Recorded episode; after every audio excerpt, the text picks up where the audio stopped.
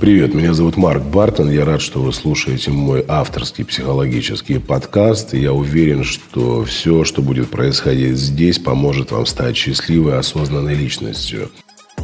И раскрываю абсолютно разные темы. Это и самооценка, и самореализация, и сексуальность, и финансовое изобилие. Также я являюсь автором программы «Я такая одна, удобная или уникальная», которую прослушало уже более полумиллиона женщин. Если вы хотите стать счастливой и ответить на свои вопросы, в описании подкаста вы можете обнаружить ссылочку, перейдя по которой зарегистрируйтесь на мою бесплатную программу, в которой можно принимать участие из любой точки мира. Как секс может уничтожить ваши отношения? Вот сегодня поговорим на такую интересную тему. Возможно, у вас возник вопрос, ну как же сексом можно испортить отношения? Такого не бывает. А вот бывает. И сегодня будем разбираться, какой вид секса может действительно уничтожить отношения в паре. Итак, э, каким видом секса или как сексуальные отношения действительно могут уничтожить ваш союз с мужчиной? Дело в том, что с одной стороны, если посмотреть на сексуальную близость мужчины и женщины, это некий акт доверия – безусловно, например, той же женщине для того, чтобы испытать всю красоту, а, прожить всю палитру красок в сексуальной близости с мужчиной, ей необходимо чувствовать себя в безопасности рядом с ним. Вопрос безопасности касается абсолютно любой сферы жизни. Можно говорить и про эмоционально-психологическую безопасность, и про физическую, но в том числе и про сексуальную безопасность. Дело в том, что сексуальная безопасность а, напрямую взаимосвязана и с поведением мужчины, с отношением мужчины к женщине, с тем, как он к ней относится, каким образом он подчеркивает ее женственность, присутствует ли в отношениях верность, а присутствует ли в отношениях ревность, присутствует ли в отношениях подчеркивание значимости личности.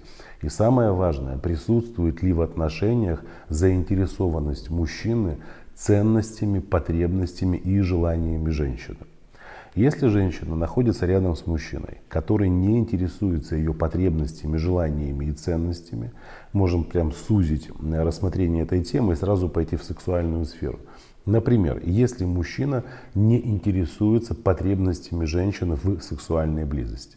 То есть он на постоянной основе э, транслирует ну, такое достаточно эгоистичное отношение к близости со своей избранницей. Он не учитывает то, как ей нравится, как бы она хотела, что для нее является более э, возбуждающим, возможно, какие-то прелюдии, а может быть какие-то ухаживания, а может быть какая-то своеобразная ритуальность в отношениях сексуальных. И на постоянной основе транслирует такое эгоистичное поведение, где преследует удовлетворение исключительно своих потребностей. Безусловно, на такой формат отношений соглашаются женщины и с проблемной самооценкой, и с каким-то опытом э, психотравм, возможно, это детство, может быть, подростковый период, может быть, более осознанный период. То есть женщина в зрелой позиции, женщина, которая живет в аутентичном состоянии, то есть не предает себя, она в таком формате сексуальной близости быть не, не, не сможет. Она просто там будет чувствовать себя уничтоженной, уязвимой, а так как она зрелая личность, она просто-напросто выйдет из этих отношений, либо каким-то образом попытается изменить ситуацию, и насколько это возможно. Если женщина терпит подобное и продолжает спать с мужчиной, у нее, хотите вы этого или нет, начинает формироваться сексуальная агрессия. Эта сексуальная агрессия может проявляться не только в сексуальной близости с мужчиной, но и в сопутствующих даже бытовых каких-то вопросах и проявлениях. Ну, например, вы соглашаетесь на близость с мужчиной, при этом, когда не хотите того сами. Делаете это, потому что думаете, что мужчина может загулять, уйти куда-то в сторону, налево, найти любовницу. Соглашаетесь на эту близость. А, раз согласились, два согласились, три, 23, а может быть и 153. Со временем для вас сексуальная близость с мужчиной станет небезопасной. Вы там не сможете расслабиться психологически, вы не сможете, естественно, там расслабиться и физически. А в соответствии с этим начнется такая ну, естественная реакция вашего организма, начнутся мышечные спазмы, потому что для близости с мужчиной необходимо абсолютное доверие, а здесь доверия нет, присутствует стресс. начнет реагировать тазобедренный сегмент, да, то есть начнутся а, проблемы с а, возможной там, с маткой, с придатками, а может быть какие-то простудные заболевания, выделения, молочницы, все что угодно. То есть как организм будет реагировать на а, вашу связь с мужчиной, понятия никто не имеет. И э, еще очень важный момент. Я очень часто сталкивался с ситуациями, когда женщина, приходившая на консультацию, рассказывала удивительные вещи. Например, она не могла понять, по какой причине у нее, простите, э, не совсем приятный запах исходит из э, влагалища. При этом женщина обследуется у врача, она наблюдается, она проходит все возможные исследования, она лечится. Анализы показывают, все пришло в норму, даже если были какие-то незначительные отклонения. Но при этом на регулярной основе этот такой зловонный запах появляется. И, безусловно, если уходить в психосоматику, уходить в размышления, уходить в психоанализ, уходить вообще в изучение данного вопроса, то очень часто можно наткнуться на э, реакцию организма, да, такая форма защитная, когда женщина уже сообщает мужчине не только, э, не может сообщить мужчине словами, проговорить что-то, обозначить свои потребности, уже тело начинает сообщать ему очень важную информацию. Да, ну посмотри, от меня уже неприятно пахнет, не сближайся со мной. То есть ты не желанный гость в моей жизни, ты не желанный гость в моей постели. Понятно, что это достаточно такое, ну, не очень распространенное состояние, но все же не упомянуть об этом я, конечно же, не мог.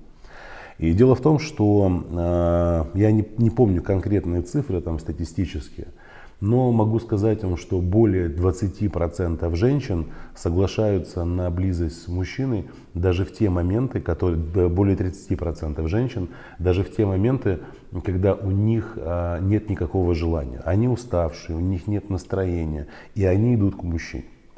И здесь еще очень важный момент. Смотрите, э, безусловно, сексуальная близость – это же не только форма обмена тактильными какими-то соприкосновениями. Это, безусловно, реакция очень многих систем нашего организма.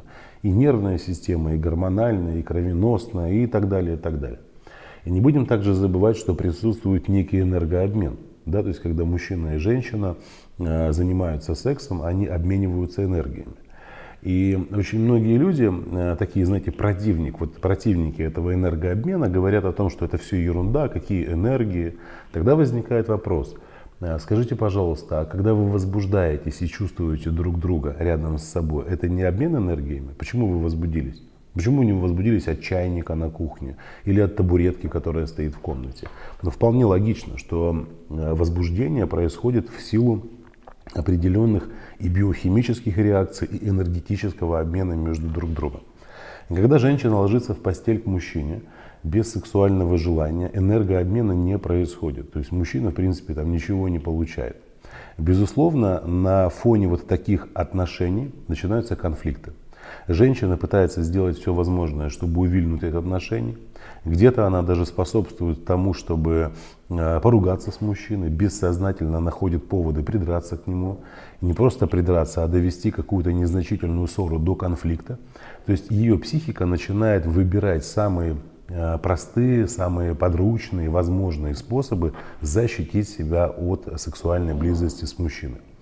Здесь очень важным моментом, конечно же, является и тот э, факт, что многие женщины годами молчат и ничего не говорят, боятся обидеть мужчину, думают, что если они скажут о своих истинных желаниях, либо где-то его поднаправят, попытаются как-то скорректировать его действия, то они таким образом мужчину обидят. Он обидится, почувствует себя неполноценным, и э, тогда отношения точно наши рухнут. Ни в коем случае. Если мы говорим про отношения двух зрелых людей, то понятно, если вы в, э, так, в претензионной форме говорите мужчине с упреками какими-то, с обвинениями, безусловно, это повлияет на то, чтобы там, разозлить его. Если же мы подходим к вопросу э, регулирования сексуальной близости с позиции э, такой, знаете, комплементарной, ну что, как это может выглядеть? Ну, допустим, женщина понимает, что ей нравится, когда ее мужчина каким-то образом там прикасается к ней. И а он этого не делает, да, последнее время или уже на протяжении какого-то длительного периода. то она может, конечно же, ему намекнуть на это, сказать, ты знаешь, когда ты вот здесь трогаешь, мне очень приятно, а еще вот здесь, мне приятно и здесь приятно. То есть мужчина, э, мужская психика, она все-таки в большей степени заточена к такой конкретике. И когда женщина корректирует этот процесс, то и мужчине просто распознавать женщину. Если же вы даже и таким образом намекаете своему мужчине на близость, э, на какие-то подробности вашей близости, он вас не слышит, безусловно, здесь нужно говорить уже не о сексуальных отношениях, а об отношениях в паре в общем.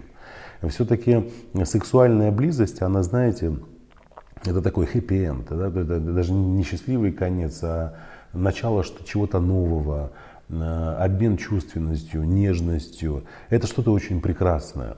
Но это прекрасное, это как результат каких-то действий, которые были до. Но сложно расслабиться женщине, которая находится в стрессе. Сложно расслабиться женщине, которая находится под давлением мужчины. Неважно, какое это давление, там, психологическое, физическое, интеллектуальное. И вывод напрашивается какой? Если я хочу действительно э, транслировать истинную сексуальную энергию, если я в первую очередь не хочу разрушать себя, вредить своему здоровью, вредить своей психике, вредить своей нервной системе, моя задача быть абсолютно честной. Проговорить это со своим мужчиной. И, безусловно, а, попытаться найти какие-то точки соприкосновения. Речь не идет о том, что вы должны преследовать только свои какие-то интересы. Безусловно, учитывайте интересы мужчины. То есть сексуальная близость, она не может существовать без а, какого-то диалога. Да, то есть мы привыкли к чему? Разго... Не разговаривать. Да, то есть большая часть семьи, они не разговаривают о сексе. Они не обсуждают подробности интимной жизни. Они исключительно занимаются этим процессом. Но насколько этот процесс качественный для одного из партнеров, либо для двоих, никто знать не знает. Но невозможно быть суперспециалистом в каком-то направлении, если вы не знаете подробности. Да?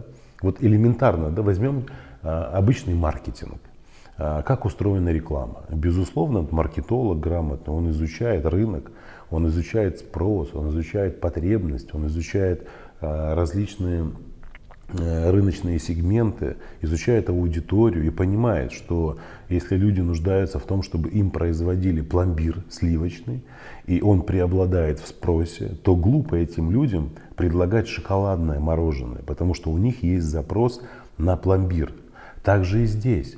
От себя можно лепить все, что угодно в близости, придумывать себе какие-то состояния, считать себя суперлюбовником либо любовницей. Но не проговаривая всего, мы никогда не будем попадать в истинные желания. И первое, с чего необходимо начать женщине, это прекратить ложиться в постель к мужчине, когда она этого не хочет. И вопрос в другом. Если вы избегаете на постоянной основе близости с мужчиной, здесь, конечно же, можно говорить также о каком-то отклонении. То есть почему это происходит?